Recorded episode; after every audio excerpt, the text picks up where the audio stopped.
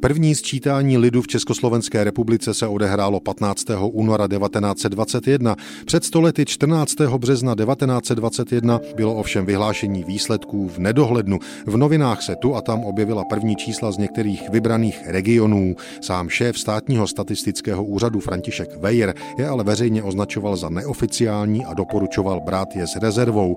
Měsíc po sčítání ale lidé v Československu byli nervózní a zvědaví. Doktor Weyer proto 14. března 1921 promluvil pro Lidové noviny. Citujme.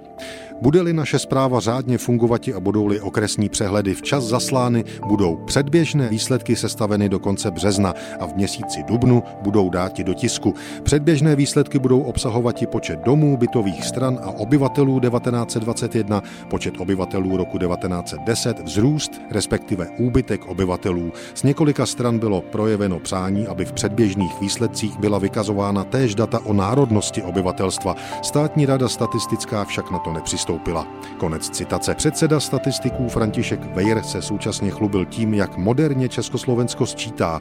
Jeho lidé měli k dispozici sčítací a třídicí stroje Powers, které zpracovávají údaje ze sčítacích archů převedené dírkováním na štítky z dobrého celulozového papíru.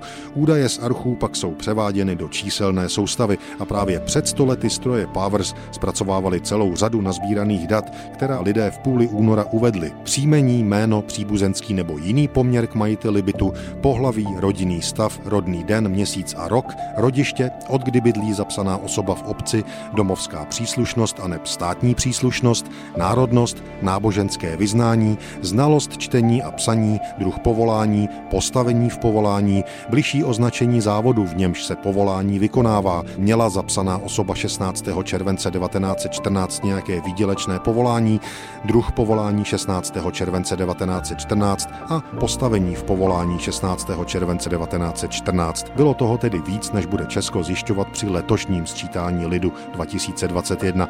Předseda státního statistického úřadu František Weyer ale v lidových novinách 14. března 1921 sliboval konečné definitivní výsledky rychleji, než bylo zvykem za monarchie.